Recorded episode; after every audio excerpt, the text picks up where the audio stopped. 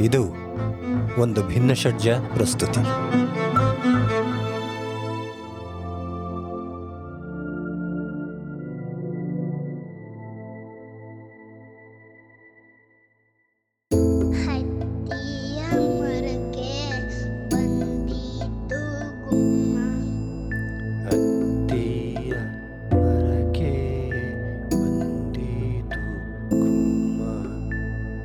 ಭಿನ್ನಷಡ್ಜ ಅರ್ಪಿಸುತ್ತಿರುವ ಕನ್ನಡ ಕನ್ನಡಿಗೆ ಎಲ್ಲರಿಗೂ ಸ್ವಾಗತ. ನಾನು ಶ್ರೀಧರ.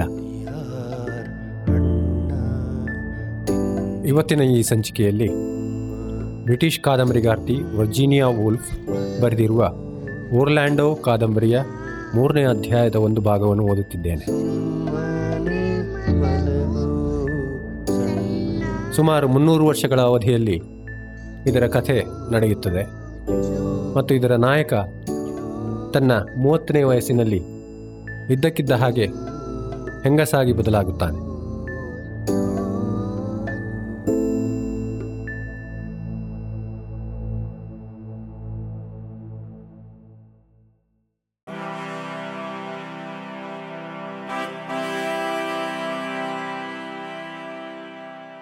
ಹಾಗಾಗಿ ನಾವೀಗ ನಿದ್ದೆ ಹೋಗಿರುವ ಓರ್ಲ್ಯಾಂಡೋ ಮತ್ತು ಆ ಕಹಳೆಗಾರರ ಮಧ್ಯೆ ಕೋಣೆಯಲ್ಲಿ ಪ್ರತ್ಯೇಕವಾಗಿ ನಿಂತಿದ್ದೇವೆ.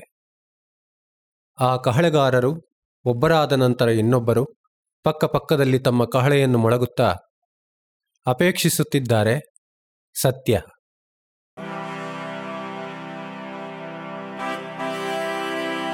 ಆ ಕಹಳೆಯ ಧ್ವನಿಗೆ ಓರ್ಲ್ಯಾಂಡೋ ಎಚ್ಚರಾದ, ಅವನು ಮೈಮುರಿದ, ಎದ್ದು ನಿಂತ.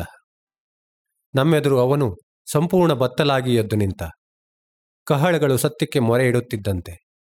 ಸತ್ಯ ಸತ್ಯ ಸತ್ಯ.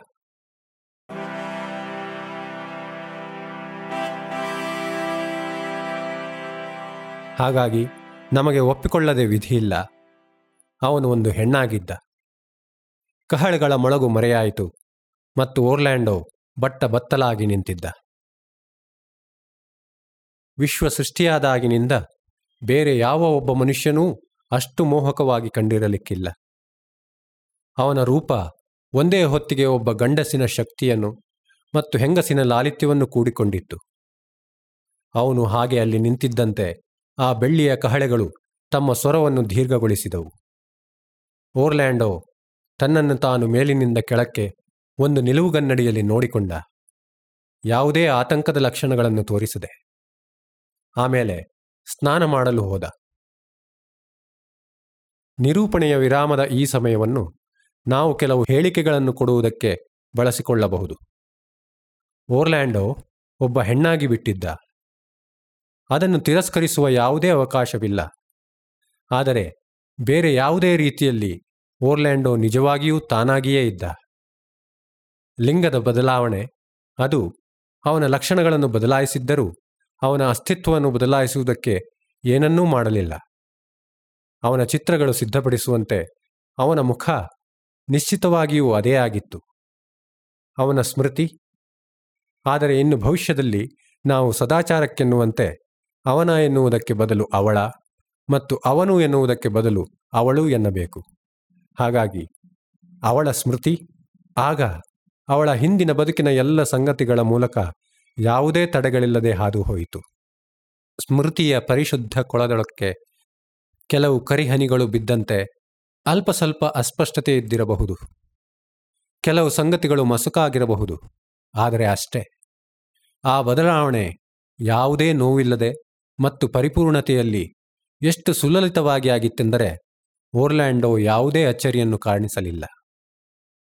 ಈ ಅಂಶಗಳನ್ನು ಗಣನೆಗೆ ತೆಗೆದುಕೊಂಡು ಹಲವಾರು ಜನ ಮತ್ತು ಅಂತಹ ಲಿಂಗದ ಬದಲಾವಣೆ ಪ್ರಕೃತಿಗೆ ವಿರುದ್ಧವಾದದ್ದು ಎನ್ನುವವರು ಅದನ್ನು ಸಾಧಿಸುವುದಕ್ಕೋಸ್ಕರ ತುಂಬಾ ಶ್ರಮವಹಿಸಿದ್ದಾರೆ.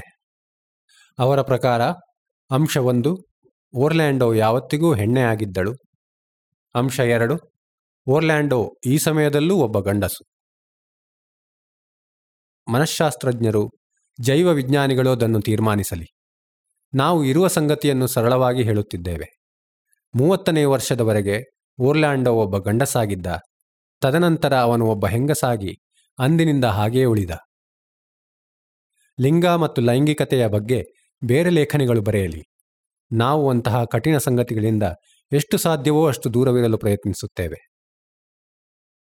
ಓರ್ಲ್ಯಾಂಡೋ ಈಗ ಸ್ನಾನ ಮಾಡಿ ಯಾವ ಲಿಂಗದವರಾದರೂ ಧರಿಸಬಹುದಾದ ಆ ಟರ್ಕಿಶ್ ಕೋಟ್ಗಳಲ್ಲಿ ಮತ್ತು ಪ್ಯಾಂಟುಗಳಲ್ಲಿ ತನ್ನನ್ನು ಅಲಂಕರಿಸಿಕೊಂಡಳು.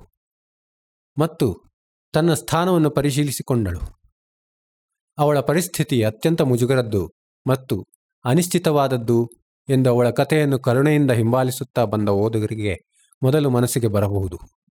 ಉತ್ತಮ ಸ್ಥಾನದಲ್ಲಿರುವ ಯುವತಿಯೊಬ್ಬಳು ತನ್ನನ್ನು ಊಹಿಸಲಾಗದಂಥ ಒಂದು ವಿಚಿತ್ರ ಸಂದರ್ಭದಲ್ಲಿ ಎಚ್ಚರಾಗಿ ಕಂಡುಕೊಂಡಿದ್ದಾಳೆ.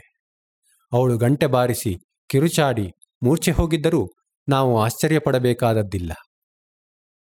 ಆದರೆ ಈ ಯಾವ ರೀತಿಯ ಲಕ್ಷಣಗಳನ್ನು ಓರ್ಲ್ಯಾಂಡೋ ತೋರಿಸಲಿಲ್ಲ. ಅವಳ ಎಲ್ಲ ಕ್ರಿಯೆಗಳು ಅತ್ಯಂತ ಉದ್ದೇಶಪೂರ್ವಕವಾಗಿದ್ದವು ಮತ್ತು ಪೂರ್ವ ನಿರ್ಧಾರವನ್ನು ತೋರಿಸುವಂತಹ ಲಕ್ಷಣಗಳನ್ನೂ ಹೊಂದಿದ್ದವು. ಮೊದಲು ಅವಳು ಎಚ್ಚರಿಕೆಯಿಂದ ಮೇಜಿನ ಮೇಲಿದ್ದ ಕಾಗದಗಳನ್ನು ಪರಿಶೀಲಿಸಿದಳು. ಕಾವ್ಯದಲ್ಲಿ ಬರೆದಿದ್ದಂತಹ ಕೆಲವನ್ನು ಎತ್ತಿಕೊಂಡಳು ಮತ್ತು ತನ್ನ ಕೋಟಿನೊಳಗಡೆ ಎದೆಯಲ್ಲಿ ಇಟ್ಟುಕೊಂಡಳು. ನಂತರ ತನ್ನ ಸೆಲುಚಿ ನಾಯಿಯನ್ನು ಕರೆದಳು. ಅದು ಇಷ್ಟು ದಿನವೂ ಹಸಿವಿನಿಂದ ಬಳಲಿ ಹೋಗಿದ್ದರೂ ಅವಳ ಹಾಸಿಗೆಯನ್ನು ಬಿಟ್ಟು ಕದಲಿರಲಿಲ್ಲ. ಅದನ್ನು ಉಣಿಸಿ ಬಾಚಿದಳು. ನಂತರ ತನ್ನ ಬೆಲ್ಟಿನಲ್ಲಿ ಎರಡು ಪಿಸ್ತೂಲ್ಗಳನ್ನು ಸಿಕ್ಕಿಸಿಕೊಂಡಳು. ಆಮೇಲೆ ಮುಂಚೆ ಅವಳ ರಾಯಭಾರಿಯ ವಸ್ತ್ರದ ಭಾಗವಾಗಿದ್ದ ಹಲವಾರು ಉತ್ತಮವಾದ ಮುತ್ತಿನ ಮತ್ತು ಹವಳಗಳ ಹಾರಗಳನ್ನು ಎತ್ತಿಕೊಂಡಳು. ಇದೆಲ್ಲ ಮುಗಿದ ನಂತರ ಅವಳು ಕಿಟಕಿಯಿಂದ ಹೊರಗೆ ಇಣುಕಿದಳು. ಒಂದು ಸಣ್ಣ ಶೆಳ್ಳೆ ಊದಿದಳು. ಆಮೇಲೆ ನುಚ್ಚು ನೂರಾಗಿದ್ದ ರಕ್ತ ಸಿಕ್ತವಾಗಿದ್ದ ಮೆಟ್ಟಲುಗಳನ್ನು ಇಳಿದಳು.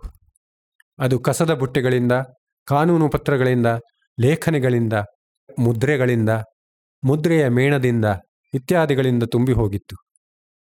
ಆಮೇಲೆ ಹಾಗೆಯೇ ಅಂಗಳಕ್ಕೆ ಬಂದಳು.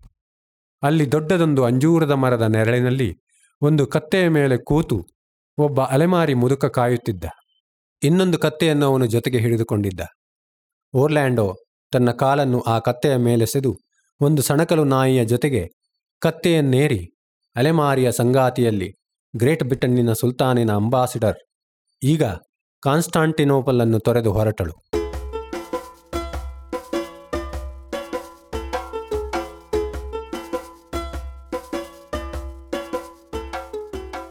ಅವರು ಹಲವು ರಾತ್ರಿ ಹಲವು ಹಗಲು ಸವಾರಿ ಮಾಡುತ್ತಾ ಹಲವಾರು ಶೋಧನೆ ಮಾಡಿದರು. ಕೆಲವನ್ನು ಮನುಷ್ಯರ ಮಧ್ಯೆ, ಇನ್ನು ಕೆಲವನ್ನು ಪ್ರಕೃತಿಯ ಮಧ್ಯೆ. ಅವೆಲ್ಲದರಲ್ಲೂ ಓರ್ಲ್ಯಾಂಡೋ ತನ್ನನ್ನು ಧೈರ್ಯದಲ್ಲಿ ತೊಡಗಿಸಿಕೊಂಡಳು. ವಾರದ ಒಳಗಡೆ ಅವರು ಗೋಸುವಾದ ಎತ್ತರದ ಹುಲ್ಲುಗಾವಲನ್ನು ತಲುಪಿದರು.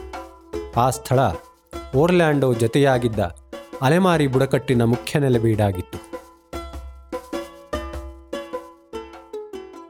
ಎಷ್ಟೋ ಸಲ ತನ್ನ ಎಂಬಸಿಯ ಬಾಲ್ಕನಿಯಿಂದ ಆ ದೂರದ ಬೆಟ್ಟಗಳನ್ನು ಅವಳು ನೋಡಿದ್ದಳು. ಎಷ್ಟೋ ಸಲ ತಾನು ಅಲ್ಲಿರಬೇಕಿತ್ತು ಎಂದು ಹಂಬಲಿಸಿದ್ದಳು. ಹಾಗಾಗಿ ಯಾವತ್ತೂ ಹಂಬಲಿಸಿದ್ದ ಸ್ಥಳದಲ್ಲಿ ತನ್ನನ್ನು ಕಂಡುಕೊಂಡಾಗ ಚಿಂತನಾತ್ಮಕ ಮನಸ್ಸಿಗೆ ಅದು ಯೋಚನೆಗೆ ಆಹಾರವನ್ನು ಒದಗಿಸುತ್ತದೆ. ಆದರೆ ಹಾಗಿದ್ದಾಗ್ಯೂ ಕೆಲವು ಸಮಯ ಅವಳು ಆ ಬದಲಾವಣೆಯನ್ನು ಯೋಚನೆಗಳಿಂದ ನಾಶ ಮಾಡಲಿಲ್ಲ. ಯಾವುದೇ ದಾಖಲೆಗಳಿಗೆ ಸಹಿ ಮಾಡಬೇಕಾಗಿಲ್ಲದ, ಭಾಷಣಗಳನ್ನು ನೀಡಬೇಕಾಗಿಲ್ಲದ, ಯಾರನ್ನೂ ಭೇಟಿ ಮಾಡಬೇಕಾಗಿಲ್ಲದ ಸುಖವೇ ಮಿಗಿಲಾಗಿತ್ತು. ಆ ಅಲೆಮಾರಿಗಳು ಹುಲ್ಲನ್ನು ಹಿಂಬಾಲಿಸುತ್ತಿದ್ದರು.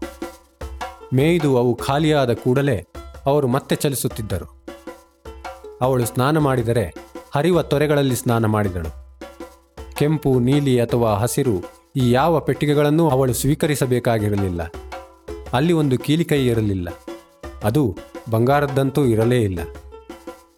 ಇನ್ನು ಭೇಟಿ? ಅಲೆಮಾರಿಗಳಲ್ಲಿ ಆ ಶಬ್ದವೇ ಇರಲಿಲ್ಲ. ಅವಳು ಕುರಿಗಳ ಹಾಲು ಕರೆದಳು, ಕಟ್ಟಿಗೆ ಒಟ್ಟು ಮಾಡಿದಳು. ಆಗಾಗ ಹೆಂಟೆಯ ಒಂದು ಮೊಟ್ಟೆ ಕದ್ದಳು. ಆದರೆ ಸದಾ ಆ ಜಾಗದಲ್ಲಿ ಒಂದು ನಾಣ್ಯವನ್ನೋ ಮುತ್ತನ್ನೋ ಇಡುತ್ತಿದ್ದಳು.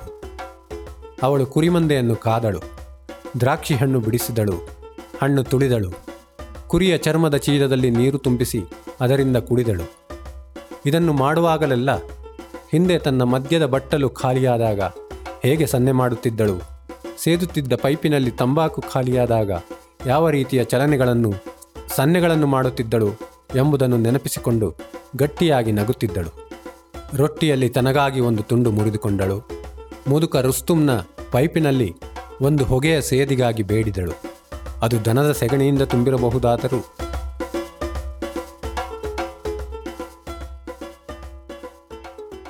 ಕ್ರಾಂತಿಗಿಂತ ಮೊದಲೇ ಆ ಅಲೆಮಾರಿಗಳ ಜೊತೆಗೆ ಅವಳು ಗೌಪ್ಯವಾದ ಸಂವಾದದಲ್ಲಿ ಇದ್ದಳು ಎಂಬುದು ಸ್ಪಷ್ಟವಾಗುತ್ತಿದ್ದರು ಅವರು ಅವಳನ್ನು ತಮ್ಮಲ್ಲಿಯೇ ಒಬ್ಬಳಂತೆ ಕಂಡರು. ಅದು ಆ ಜನರು ಕೊಡಬಹುದಾದ ಅತ್ಯುನ್ನತವಾದ ಗೌರವ. ಅವಳ ಆ ಕಪ್ಪು ಕೂದಲು ಮತ್ತು ಕೃಷ್ಣವರ್ಣ ಹುಟ್ಟಿನಿಂದಲೇ ಅವರಲ್ಲಿ ಒಬ್ಬಳು ಅವಳು ಎಂದು ನಂಬುವಂತೆ ಮಾಡುತ್ತಿದ್ದಳು. ಅವಳು ಸಣ್ಣ ಮಗುವಾಗಿದ್ದಾಗ ಯಾವುದೋ ಇಂಗ್ಲಿಷ್ ಡ್ಯೂಕ್ನ ಕಡೆಯಿಂದ ಅಪಹರಿಸಲ್ಪಟ್ಟವಳು ಈಗ ಮರಳಿ ಬಂದಿದ್ದಾಳೆ ಎನ್ನುವಂತೆ.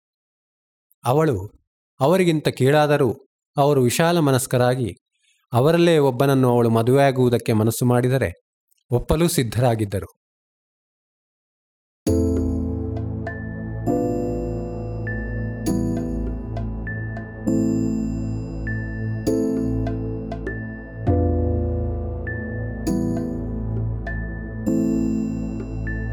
ಕನ್ನಡ ಕನ್ನಡಿ ಸಂಚಿಕೆಯ ಧ್ವನಿಗ್ರಹಣ ಮತ್ತು ಸಂಗೀತ ವಿನ್ಯಾಸ ದಿಗ್ವಿಜಯ ಅವರದು. ಪ್ರವೇಶಿಕೆಯಲ್ಲಿನ ಧ್ವನಿ ಶಿವಕಬೀರ ಮತ್ತು ಶ್ರೀಧರ ಅವರದು.